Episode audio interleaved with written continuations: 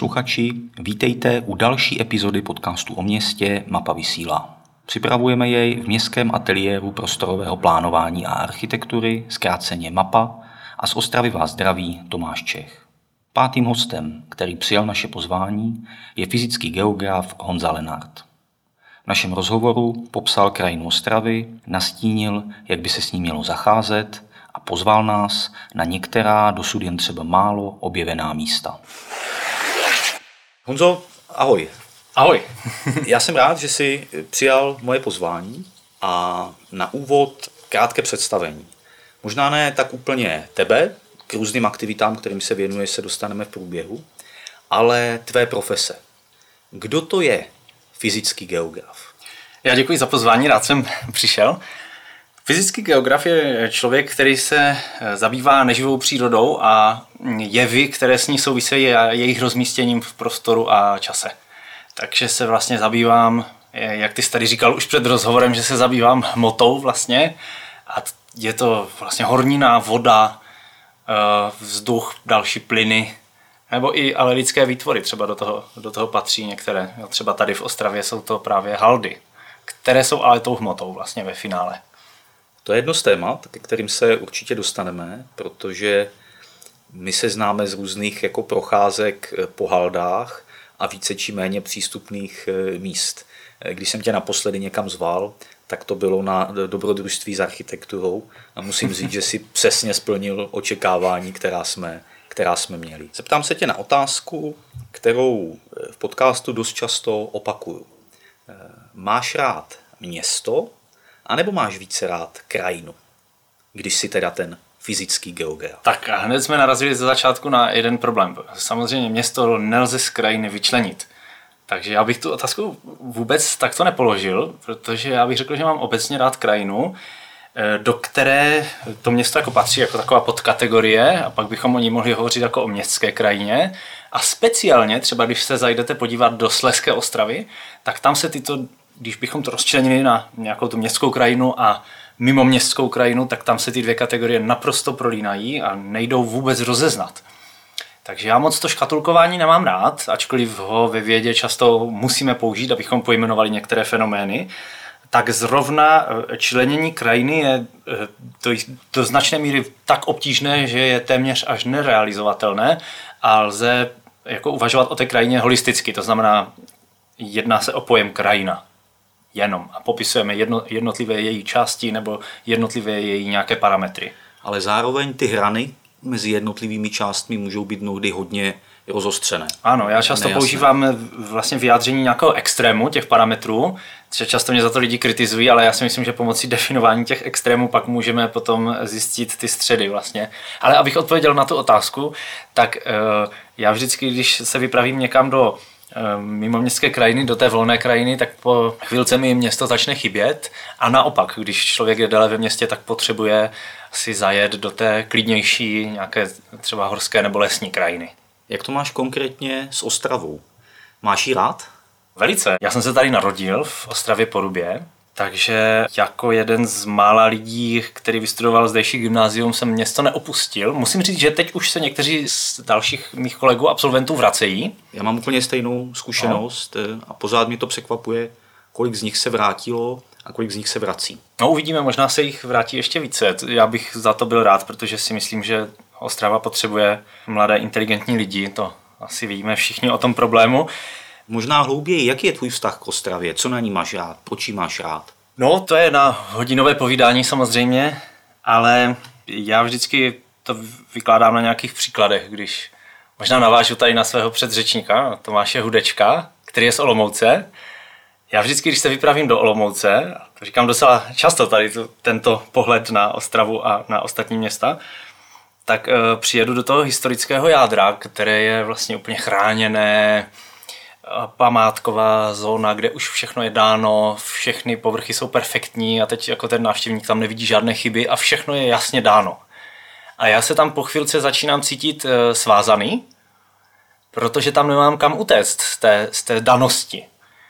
A takovým protipolem je e, město jako je Ostrava, kde člověk e, vlastně neustále celý život objevuje nějaké novinky. Já jsem z okolností teď před dvěma hodinami byl mapovat eh, mezi haldami a objevil jsem místa, které jsem vůbec netušil, že tady můžou být a tak se tomu děje při každé takové výpravě. Takže to je, to je město jako netušených zákoutí, netušených vůbec eh, tím pádem i možností, takže tohle mě jako neustále naplňuje energií, ale jako skvěle to popsal Radovan Lipus ve scénologii Ostravy. To je, to je knížka, která přesně toto vyjadřuje a stačí si to přečíst, opravdu to všem doporučuji, protože to je naprosto úžasný pohled na, na Ostravu, se kterým já se naprosto stotožňuji.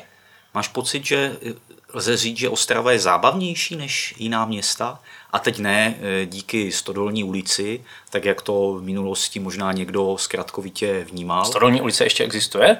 Existuje, nikdo ji nepřejmenoval, ale zábava už je tam taková, jaká tam je. Možná vlastně už to ani není zábava. E, každopádně, myslíš třeba ve srovnání s Olomoucí, uvedu si ten příklad, ale i s jinými městy, že Ostrava svoji historii, různými aspekty, které se tady potkaly, je jako zábavnější, různorodější, překvapivější než jiná města? Já bych neřekl, že to je zábava, spíš je to takový boj. Jo? Jako je, to, je to město plné boje. Eh, ve chvíli, kdy tady někdo jako chce třeba být v hezkém prostředí, tak si ho musí vybojovat. Eh, když tady někdo chce třeba nějak jako podnikat v nějaké sféře, tak je to asi zase těžší než třeba jinde. Jo? Takže já bych řekl, že to je jako permanentní takový boj který může být pro někoho vzrušující, ale pro někoho je zase naopak skličující strašně. Jedna moderátorka z Českého rozhlasu říkala, že Ostrava je strašně těžká. A teď ve všem možném, jo, k životu, ale že vlastně ten, kdo to zvládne, tak potom se cítí velice dobře, že vlastně je schopen fungovat v takovém těžkém prostředí. Já sám jsem uvažoval několikrát, jestli se neodstěhovat pryč, protože prostě přijde mi, že život v některých jiných lokalitách je prostě mnohem jako líbeznější. Můžeme se věnovat jednotlivým aspektům, například životní prostředí. Když se člověk před, eh, přestěhuje prostě do Friedlandu nad Ostravicí, tak prostě eh, je tam mnohem kvalitnější to životní prostředí. Tak to bychom se mohli podívat i na další parametry asi. To jsou vlastně jednotlivosti. Eh, vždycky bychom srovnávali nějakou jednotlivost, ale to kouzlo té Ostravy, tak jak o tom mluvíš a jak, jak to vlastně vnímám i já, je v tom specifickém mixu těch různých eh, aspektů a v tom, ty si řekl, že jako to je líbeznější někde jinde, já musím říct, že mě Ostrava přijde vlastně taky líbezná, milá. Je, je líbezná, ale zase na druhou stranu je strašná. Že? A to, to, to přesně tam vyjadřuje Radovan Lipus v tom, když dělal tu anketu, kdy prosil studenty, aby přirovnávali Ostravu k nějakým zvířatům. A teď tam byl ten rejnok, eh, nějaký ještěr, jo? vlastně taková strašlivá zvířata, obr, obludná, obrovská. A že vlastně docházíme k výsledku, že každý obyvatel Ostravy to město zároveň miluje a zároveň nenávidí, že tam je ten, tenhle ten konflikt vlastně osobnosti prakticky a můžeme říct, že to je konflikt osobnosti toho města vlastně. Nějaký jako vnitřní rozpor, kde se to neustále jako bije, neustále přetváří. Já bych dokonce jako řekl, to, to se taky někdy diskutovalo na nějakých debatách, že jako Ostrava je městem neustále změny. Že zatímco, když přijedete třeba do Prachatic, krásné historické jako české město, kde jsou zachovány hradby, krásné historické jádro, ale je tam takový klid, jo? nic se tam jako moc neděje, aspoň mě jako návštěvníkovi to tak připadalo. Všichni tam tak jako v poklidně korzovali, seděli na lavičkách a vlastně byli v takovém eh, jako modrém z nebe, že byli tak jako okouzleni kousek od Prachatice Husinec, kde se narodil Jan Hus a tam, eh, když přijdete do té vesničky, tak to tam vypadá skutečně tak, jako kdyby se tam zrovna narodil ten Jan Hus. A od té doby možná tam přijeli nějací zbrojnoši a vybubnovali tam nějaké nařízení krále. A jinak se tam nestalo od té doby nic. Zatímco v Ostravě, tady prostě jsou lokality, třeba Stará střelnice na Sleské Ostravě, kde už šestkrát se udála eh, nějaká změna od vlastně založení jezdeckého stadionu, pak tam byla střelnice s krásným parkem a honosnou restaurací, pak to poddolovali, takže se z toho staly bažiny, pak to celé zahrnuli haldou a nakonec na té haldě se založilo fotbalové hřiště. A teď už tam ani to hřiště není a je tam čtyřprodová silnice. Takže to je šest změn za celou tu dobu, zatímco jinde nula změn. To prostě je charakteristika tohoto města. Posloucháte podcast Mapa vysílá? A naším dnešním hostem je Honza Lenart. Honzo, jak by si popsal Ostravu ze svého pohledu fyzického geografa? No je to velice eh, pestré město, protože se skládá z takových čtyř nebo pěti eh, dílčích eh, krajin, které můžeme popsat charakteristickými typy. Na západě je to nízký jeseník, který tady končí svým nejvýchodnějším výběžkem. A to je úplně specifická krajina, kdy sídla byly zakládány na náhorních plošinách, zatímco údolí zůstávaly bez sídel. Úplně jako inverzní osídlení oproti jiným krajinám, třeba když se podíváme víc na jih Moravy. Pak je to ta samotná ostravská pánev, v nívách velkých řek. Tam je to zase trošku jiné, hodně, hodně jako specifické. Mezi eh, nívami Ostravice a Odry, tak je tam obrovská říční terasa. Na ní se rozkládá zejména Ostrava Jich. Ta je velkým zdrojem vody a zase ta krajina na té říční terase je taková, taková jiná.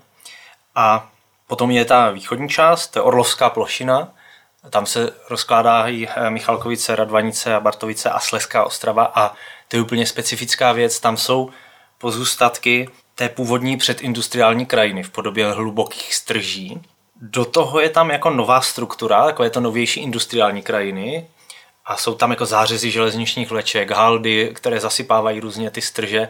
A obě dvě tyhle ty vrstvy jsou poskládány na sebe, jedna na druhou. Takže místy jsou okna do té staré krajiny s těmi stržemi a místy je to překryté tou, tou novou vrstvou. A to je právě strašně vzrušující, když jdete vlastně jako někde po haldě a e, najednou ta halda končí a začíná tam kus strže, kdy ten potok vtéká dovnitř do té haldy. Je úplně mm, specifické věci, jako jsou třeba ponorné toky, nebo jezera hrazená haldou. To nikde jinde u nás není. Jenom tady v Ostravě, ale moc o tom neví. Několikrát si mi dělal průvodce po ostravské krajině. Poznal jsem s tebou spoustu míst, kde, tak jak už si teď naznačil, se různé typy prolínají, jsou tam hranice ostré, hranice velmi jako rozostřené. Je tím Ostrava nějakým způsobem specifická vůči třeba jiným českým městům? Právě tady tím jako prolínáním a zase naopak jako prudkými kontrasty? To bych úplně neřekl. Možná právě teď budu brát vodu z mlínu mnoha lidí, kteří s tím hrozně operují, jak je Ostrava specifická. Jo? Ona je specifická těmi některými prvky, jak jsem třeba zmiňoval, ty jezera hrazená haldou, jo? ale jako celkově ta krajina zas až tak specifická není. Když přijedete do Kladna, tak tam lze nalézt něco podobného, to samé v Ústí nad Labem, na Mostecku třeba Bílina, jo? ale podobné struktury najdeme i v Praze. Praha je vlastně poměrně zajímavé industriální město. Mě to velice jako překvapilo, čtvrti jako Holešovice nebo Smíchov mají do jisté míry velmi, velice podobné struktury jako, jako tady Ostrava. My jsme teď eh, v poslední roky dělali třeba výzkum na umělé výsypce na jižním městě v Praze, což je prakticky něco podobného jako ostravské haldy. Probíhají tam úplně stejné procesy. Eh, je tam městská divočina, eh, která se vyvíjí přirozeně, najdete tam suchomilné rostliny, to znamená, je to něco podobného jako tady na haldách a takto bychom to našli i v některých eh, jiných městech. Takže jako já bych úplně neřekl, že to je něco extra, ale těch prvků tady je tolik na rozsáhlém území, že dohromady tvoří to unikum. Že prostě ta, ta plocha těch prvků je tak rozsáhlá, že v tomto je to tady velice jako zvláštní. Jak velká část Ostravy je původní a jak velká a co část... to znamená Ostravy... původní, ale? To jsem chtěl doplnit na konec té otázky. A jak velká je člověkem přetvořena? Kolik z našeho města e, zabírají plochy různých e, hald a takových míst, kde zkrátka ta, ta historie už e, přetvořila krajinu do úplně něčeho jiného, než byla, než byla původně. A na kolika místech naopak je možno vidět něco, co i třeba se zásahem člověka, i když to není úplně původní, tak ale nějakým způsobem navazuje na ten historický původ. Hm, teď budu velice, velice odhadovat, ale řekl bych, že ta původní krajina, před, řekněme, řekněme, že ta původní krajina by mohla být ta předindustriální, tak bude tady zabírat nějakých prostě 30% toho města, nebo katastru města, řekněme. No, 30, možná, možná více, protože to specifikum Ostravy je, že tady jsou obrovské volné plochy mezi jednotlivými čtvrtěmi a tam většinou je ta původní krajina.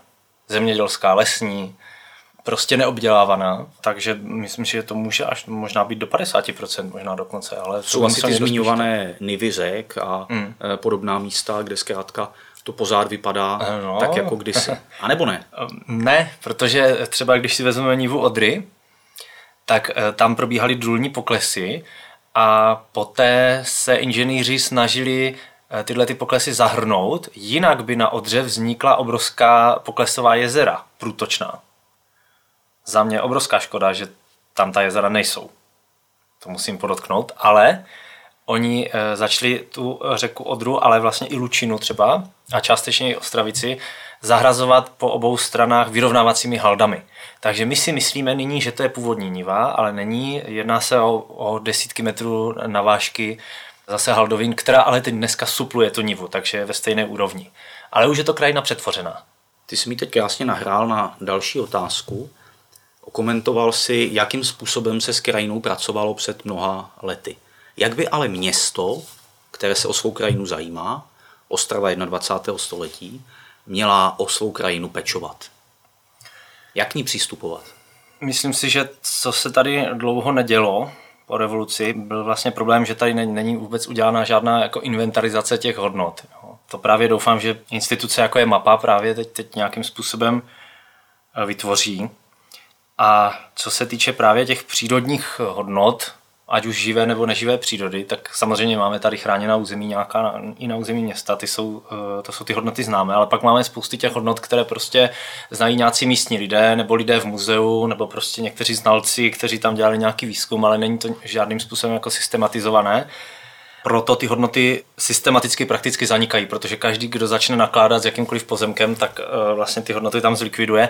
A to nemusí být jenom soukromé subjekty, ale můžou to být také městské části, které netuší, že je tam něco ceného, s čím eh, by se mohlo nějakým způsobem kvalitně pracovat a teď nemyslím kvalitně pracovat jako konzervovat a chránit, protože to často je jako, jako unpopular opinion, že vlastně se tím ztrácí ta finanční hodnota nějaká toho pozemku, ale dneska už se prostě dá velice dobře skloubit ochrana toho prostředí eh, například s turismem a s přístupněním toho místa nebo nějakým kreativním využitím. Protože co je specifikum té industriální krajiny, je, že, že právě ty přírodní hodnoty nevyžadují eh, v zásadě nějakou konzervaci, ale vyžadují aktivní management. Takže vstup lidí je naopak třeba pozitivní pro to území a v tom si myslím, že tady je velká jako devíza, že by se s tím mělo jako kreativně pracovat. Ale nejdříve je třeba vědět, s čím kreativně pracovat. To znamená být uvědomělejší, více tu krajinu vnímat? No, ono to je v té postindustriální transformaci těžké, protože vždycky, když jako skončí ta, ta industriální éra, tak potom ti ať už představitelé města nebo eh, lidé, kteří se tím zabývají, tak jako přijdou jako kdyby na dobité území a řeknou, tak tady jsou prostě pozůstatky pohornické činnosti, musíme to zahladit, aby se tady dalo něco, něco dělat. Já se domnívám, že to je špatný přístup. Já si myslím, že eh, by Ostrava měla proměnit ty hodnoty minulosti jako ve svůj prospěch, což se na některých místech děje, Můžeme se podívat třeba na některé krásné rekonstruované památky, jako třeba Důl Alexander nebo Důl Petr Bezruč, ale to jsou jenom fragmenty těch dolů, že? To, to jsou jenom maličké části, nebo třeba zpřístupněnou haldu Emu. To jsou úplně střípky. Jako. Já myslím, že se musí začít město té krajině věnovat jako celku. To znamená e, začít to nějak funkčně propojovat a využívat tu krajinu e, nejenom v podobě nějakých jako mozaikových střípků, ale nějakým způsobem celkově. A to se neděje zatím. Jo. My se tady pořád uh, oháníme dolní oblastí Vítkovice a vlastně se nějak uh, jako ukazuje, jako kdyby to stačilo. Ale já se domnívám, že to prostě byl jenom nějaký začátek a že je třeba opravdu přistoupit managementově k tomu krajinnému prostředí jako celku. Nějakému. To je asi docela těžký úkol. To je těžký úkol, ale jako souvisí to určitě s nějakým územním plánováním, které taky dneska jako prodělává nějakou, dejme tomu revoluci, že už vlastně jsou nějaké nové pohledy a myslím si, že právě město jde docela dobrým směrem, když vnímá, že vlastně tady jsou nedostatky v, v rámci třeba urbanismu a podobně. Ono se to může jako těžký úkol jevit, ale myslím si, že když se to vezme za správný konec, tak eh, můžeme právě dospět k nějakému opravdu kvalitnímu výsledku. Ono nic jiného totiž nezbývá. Tady v tom městě je tolik brownfieldů, které jsou vedeny jako brownfieldy, že kdybychom k ním přistupovali jako ke každému samostatnému pozemku a ten jako nějakým způsobem sanovali a revitalizovali, tak se to bude dělat stovky let. To znamená, že bychom asi měli být jako kreativní Ano. Je důležité nedržet se jenom zaběhnutých eh, zvyklostí. Určitě, já dám, já dám malý příklad, jestli mohu. Haldy byly ještě před 15 lety vnímané jako něco, kam se nesmí, nepřístupné území, nějaké kontaminace vlastně, něco nechtěného. Dneska už se to obrací, lidé začínají spontánně ty haldy navštěvovat, ale vlastně pořád tam nejsou žádné jako přístupové cesty, neví se pořádně, kudy se má jít, trpí to um, nějakým komunálním odpadem a podobně. E, takže třeba můžeme začít u těch hald, které tvoří třeba například na Sleské ostravě desítky procent toho území, co se týče plochy. Kde čerpat inspiraci? Je někde místo na světě, město, země, oblast, která by nám mohla být vzorem? No tak třeba zajímavé projekty vznikly v Poríní. Tady bych mohl jmenovat literaturu Krajiny z druhé ruky od eh, kolegů z Medlovy univerzity eh, Matějky a Lattenberga. Tam teda se napumpalo obrovské množství peněz do těch postindustriálních brownfieldů, nebyly to jenom haldy, ale byly to i staré továrny, podobně jako Dolní Vítkovice. Tam teda to je až megalomanské, co z toho vzniklo. Takže ale dá se od toho nějakým způsobem třeba odpíchnout nebo inspirovat se. Často se ty projekty nepovedly, že vlastně tam nechodí lidé, nevyužívají ty prostory, ale právě ty zkušenosti nějaké už z toho jsou, takže se určitě dají, dají eh, potom používat dál. Myslím si, že dneska už to je o něčem jiném. Myslím, že eh, tam ty projekty, které proběhly, jsou takové jako studené, že vlastně byly vytvořeny jako bez lidí, že vlastně hm, někdo prostě přišel nějaká komise, zasedla a řekla prostě teď se tady udělá toto a pak se tam pustí lidi a uvidíme, co se s tím bude dělat. Ale tím, že to tady je vlastně v Ostravě uvnitř města úplně ty, tyhle podobné pozemky, eh, tak eh, myslím, že stačí prostě dát příležitost lidem to začít nějak využívat, třeba zpřístupnit to prostě. Cestičky tam jsou už. Stačí je třeba nějakým způsobem na ně upozornit. Posloucháte podcast Mapa vysílá a naším dnešním hostem je Honza Lenart. Ty děláš spoustu věcí, kromě své akademické kariéry, věnuje se spoustě různých aktivit. Jednou z nich je právě festival Pestré vrstvy. Kdy vznikl, čemu se věnujete, co je tématem, hlavní náplní, jaké aktivity pořádáte? No, festival vznikl před třemi lety my jsme letos měli pořádat třetí ročník, ale bohužel kvůli opatřením vlády jsme ho nemohli uspořádat. A ta myšlenka byla taková, že vlastně tady Ostrava docela kulturně vyrostla, bych řekl. Je tady spousta různých festivalů, spousta různých dalších akcí, ale nám právě chyběla práce s tou krajinou. My jsme si říkali, že vlastně tady úplně chybí vyzdvížení těch unikátností historických, nějakých uh, přírodních, O Ostravě se třeba ještě před pár lety povídalo, že tady žádná příroda není. A tak jsme si říkali, že vlastně doplníme ty akce, které se tady jako pořádají o spektrum komentovaných prohlídek, nějakých výstav a nějakých otevřených prostor přímo v terénu. Takže jsme se do toho pustili. Ten první ročník nás překvapil, že vlastně lidi o to měli zájem, tak jsme potom no, uspořádali druhý ročník, který byl ještě širší, tam jsme to obohatili ještě o přednášky nebo výstavy. Měli jsme připravený teďka i ten třetí ročník, který podle mého názoru mohl být teda nejzajímavější skoro. A museli jsme to teda odložit, tak zatím teď nevíme, jestli to vůbec půjde uspořádat. Ty jsi řekl, že tě překvapil zájem lidí. Myslíš, že jsou Ostraváci pišní na svoje město? Já myslím, že jsou. A na krajinu v něm taky? Uh, řekl bych, že ti, co ji znají, tak jsou velice pišní, protože um, tady ne, nenajdete nic monumentálního. Jo. Tady prostě nejsou rozsáhlé chrámy, mosty, hrady, ale ten vtip eh, v té hodnotě eh, krajiny je právě v těch, v těch kombinacích těch různých prvků. Jo. Hornická kolonie, stará cesta, křížek. Halda, strom, který pamatuje ještě období před tou haldou, zarostlé území, kde najdete starý památník uvnitř třeba. S tím se dá hrozně kreativně pracovat a lidé, kteří toto znají, tak e, v tom jako cítí, že tam, že tam jsou opravdu pěkné, pěkné hodnoty v tom území, které jinde už by dávno byly jako v upraveném prostoru, třeba typický Jižní Morava. Jo? Všechny křížky máte opravené, kapličky. Tady ne, tady musíte jako hledat v nějaké džungli tu kapličku a jenom si představujete, jak by byla krásná, kdyby byla opravená, ale nakonec zjistíte, že právě v tom, že ještě opravená není, tak v tom je to, to jako to zajímavé, to objevné. Takže myslím si, že ti, takže abych se vrátil k té odpovědi. Ti lidi, kteří tu krajinu znají, tak si myslím, že jsou na ní hrdí, ale právě většina obyvatelstva města to nezná.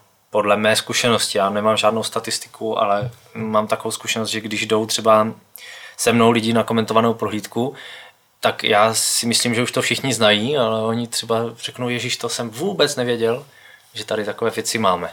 Trošku to navazuje na to, co jsi říkal před chvílí, že by bylo dobré tu krajinu více zpřístupňovat.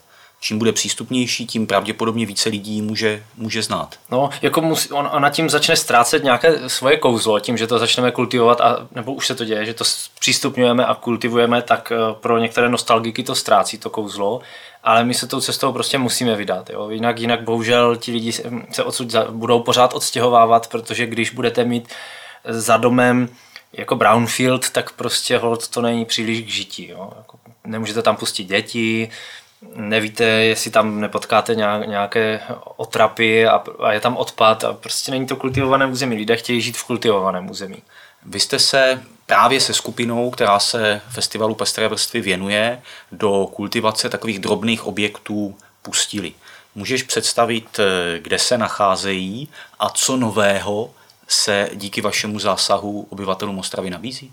My jsme využili toho, že při těch toulkách Ostravou eh, nacházíme různé objekty, které jsou ve zdevastovaném stavu a kdyby se s nimi nezačalo nějakým způsobem nakládat, tak by eh, dříve či později přišel nějaký vlastník toho pozemku a něco by na tom pozemku třeba mm, jako postavil nějakou halu třeba, to já nechci jako předjímat, ale eh, tím, že ty hodnoty nebyly známy, tak by to prostě zlikvidovali a skončil, skončil by ten objekt prostě na skládce sutí. No my jsme vybrali šest takových objektů, je jich mnohem víc, ale šest jsme vybrali a snažili jsme se kontaktovat vlastníky těch pozemků, aby nám, pomo- aby nám dovolili na tom jejich pozemku realizovat projekt, kdy vlastně nějakým způsobem ty objekty stabilizujeme a zpřístupníme pro veřejnost s informací. Podařily se tři projekty, Můžu jenom říct, že třeba některý projekt je na, na pozemku třeba nějaké firmy z Ústecka, prostě, která jenom spekuluje třeba z pozemky. No, tak taková kulturní památka je bohužel potom trošku odsouzená asi k zániku. A, ale uh, podařil se, podařilo se začít realizovat Aymans bunker, bunker pro jednu posádku, pozorovatelnou vlastně, v Michalkovicích, která je na Haldě a je to pozůstatek z, z období druhé světové války Těch Aimans bunkrů je ve městě ještě velké množství, ale většina z nich chátrá, takže my jsme se rozhodli na to upozornit, že vlastně tam nějaké takové objekty existují a je to zase pozůstatek nějaké historie. Druhý objekt je pozorovatel na civilní obrany v Hošťálkovicích na Hladovém vrchu. To je zase poválečný objekt. V Ostravě, co tak vím, tak jsou čtyři nebo pět těch pozorovatelen a zase um, všechny jsou zdevastované, zavaleny odpadky, po případě zatopené a, a posprejované. Třetí objekt, a ten je asi nejzajímavější, v oblasti eh, Hranečníku na Sleské ostravě jsme objevili úplnou náhodou hornickou pekárnu starou, která pravděpodobně pochází ještě z přelomu století 19. a 20. Má zdobenou fasádu, původní dřevěné dveře a vnitřní vybavení už chybí, protože s tím byla předělána na seník, ale jedná se o jeden z objektů původní hornické kolonie Jan Marie, a chtěli bychom tam vevnitř udělat expozici té, té hornické kolonie a toho dolu vlastně, protože v té hornické kolonii se narodili třeba významné osobnosti. Byl to třeba dědeček Václava Havla. Žádná vzpomínka tam na něho není. Tohle všechno chceme taky využít. Letos na podzim by mělo být hotovo.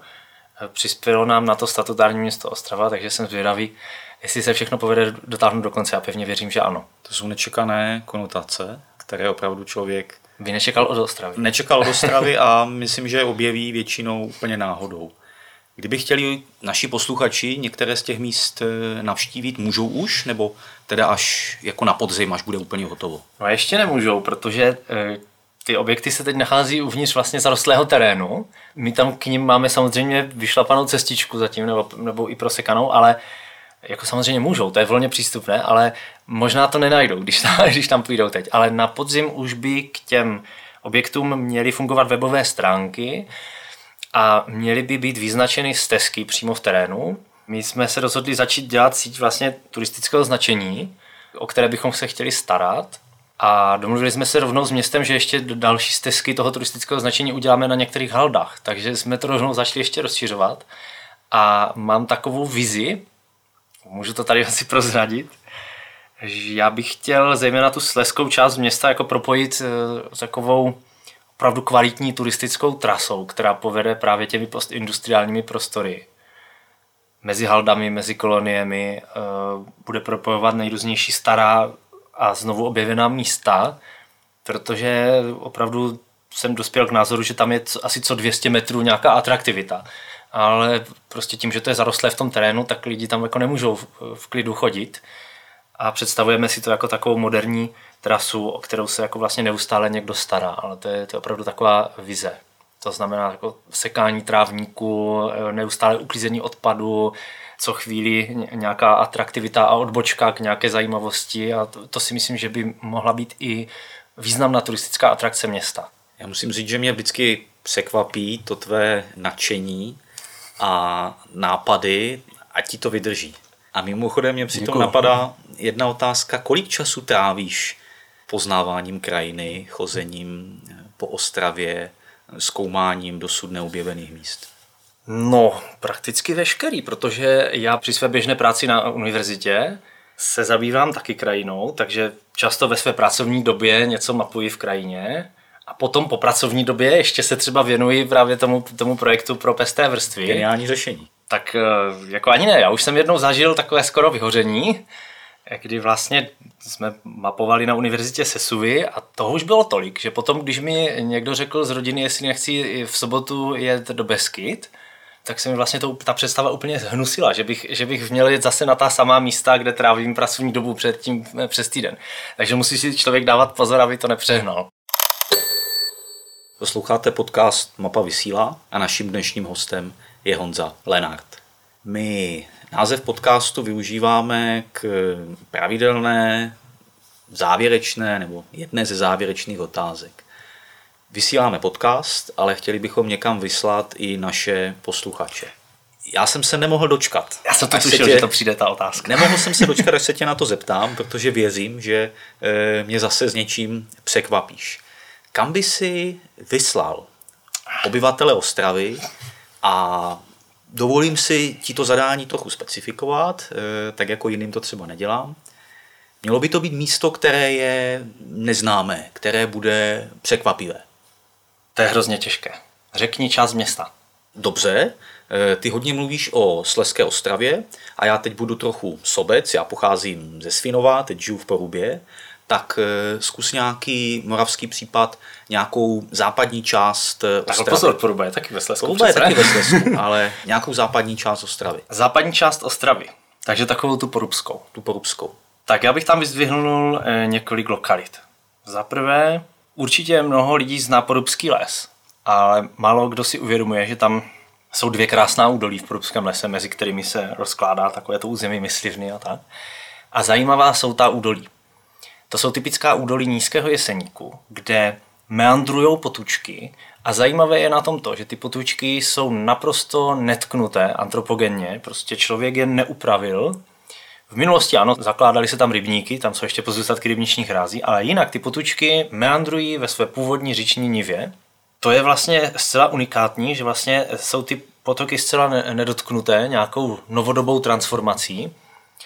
A jestli chce člověk třeba vidět nějaký přirozený vodní tok, tak může zajít do Porubského lesa, přímo v Ostravě, což je teda pro mnoho lidí jako překvapivé, protože většina těch potoků je různě narovnaných a, a podobně. Potom mám takovou lokalitu potenciální, která by stála za to vyčistit. Když se vydáte z Poruby směrem na Klinkovice a procházíte kolem bývalého kravína a teď vlastně jsou tam nějaké spediční haly, tak uprostřed těch polí je tam taková remízka, takový remízek, kde jsou, kde jsou stromy a to je stará pískovna. Ta pískovna tam pravděpodobně fungovala v první polovině 20. století a je zatopená. Je tam mokřat, teď tam asi pravděpodobně bude docela dost vody, takže tam je i malé jezírko. A toto je výborná lokalita jako adept na vyčištění. Pokud by se to jako nějakým způsobem povedlo, tak to může být jako unikátní biotop, kam by um, mohli lidé z Poruby i zavítat, protože já vnímám jako stále ještě občan Poruby, že jako porubák má čím dál tím menší šanci se dostat do nějaké kvalitní přírody nebo rekreačního zázemí za město. Postupně, Máš ten pocit? Mám ten pocit. Postupně je poruba obestavována jak liniovými stavbami, tak různými spedičními halami. Takže si myslím, že takové jedno z posledních míst, kde ještě to rekreační zázemí pro Porubana je, tak je eh, vlastně kolem řeky Opavy, ale tam se plánuje severní spoj, bohužel. Porubský les jako takový je nyní docela dost zatížený hlukem z prodloužené Rudné, zejména v té části, která byla taková eh, nejpřírodnější, takže to já vnímám jako velký problém. Vůbec výzva hluku z dopravy ve městě i v tom rekreačním zázemí je do budoucna prostě velkou jako výzvou. Stačí se projít po Landeku. Je to katastrofa. Prostě ta hladina šumu z dálnice je na neskutečně vysoké úrovni. Ty jsi zmínil ten severní spoj. Ve vztahu k němu a právě k přírodě, k původní krajině se často zmiňuje Turkov. Můžeš trochu okomentovat tady tu lokalitu? Já se přiznám, že jsem na ní slyšel různé názory. E, některé vyzdvihující jeho přírodní hodnoty, jiné spochybňující vlastně mm-hmm. význam toho území a možná i jeho ochranu. To je těžké, protože pokud se budeme zabývat zákonnými normami, Turkově přírodní památka, tak abychom vyhlásili přírodní památku, tak tam musí být předmět ochrany, který ze zákona je vyjmenovaný, že tam musí být. To znamená nějaké, nějaké, nějaký chráněný biotop nebo chráněný živočichové chráněné rostlinstvo nebo jejich vlastně prostředí. To je jako jeden přístup. Ale druhý přístup je takový, že vlastně když budeme něco, eh, nějakou lokalitu chránit, kde zatím nic chráněného není a nastavíme tam nějaký kvalitní management, tak ty chráněné druhy, nebo i nechráněné druhy, ale eh, se tam usídlí a prostě tam vznikne to kvalitní prostředí. To je případ jedné rezervace na Karvinsku, kde, kde v jednom zatopeném poklesu byly chráněné druhy vážek, takže se to vyhlásilo jako chráněným územím. Potom vážky nějakým způsobem se dostali tamtud pryč, už, už tam nebyly a stát reagoval tak, že to chráněné území okamžitě zrušil. Ale přitom měl připravené chráněné území pro jako kvalitní budoucí biotop. Já si myslím, že to, to je zase to je možná příklad Otázka takového prostě... toho kvalitního uvědomělého managementu, hmm. nejenom pohledem dozadu, ale i pohledem do budoucnosti. Určitě, jako já si myslím, že co se týče například estetických hodnot, tak Turkov je lokalita par excellence, opravdu mimořádně eh, kvalitní. Eh, jsou to, jenom abych to trošku přiblížil možná posluchačům, tak jsou to bývalé rybníky, které v roce 1997 se zatopily při povodních vodou. Stagnující voda vlastně tam zůstala několik let čímž stromy, které mezi tím už to dno těch rybníků porůstaly, tak e, zemřely a zůstaly vlastně na těch dnech rybníků čnět pahýly mrtvých stromů, které se postupně rozpadají. A dneska vlastně to lokalita eh, kosatců a dalších mokřádních druhů, které někdy jsou zamokřené, někdy, někdy to vysychá a kolem na těch hrázích jsou velice staré duby, které se postupně jako rozpadají a já si myslím, že opravdu jako esteticky to jsou mimořádné hodnoty. Rozhodně bych byl pro zachování eh, takovýchto lokalit a jenom můžu doporučit jako rozšířovat ochranu těchto, těchto míst, protože pro jiný rozvoj infrastruktury má Ostrava obrovské množství jiných míst. Honzo, a ti vydrží tvá energie, ať už eh, opravou nebo komentovanou vycházkou dokážeš zpřístupnit co nejvíce té zajímavé, překvapivé krajiny. Ať se ti daří a děkuji, že jsi byl naším hostem. Já děkuji za pozvání a mějte hezký den. Díky.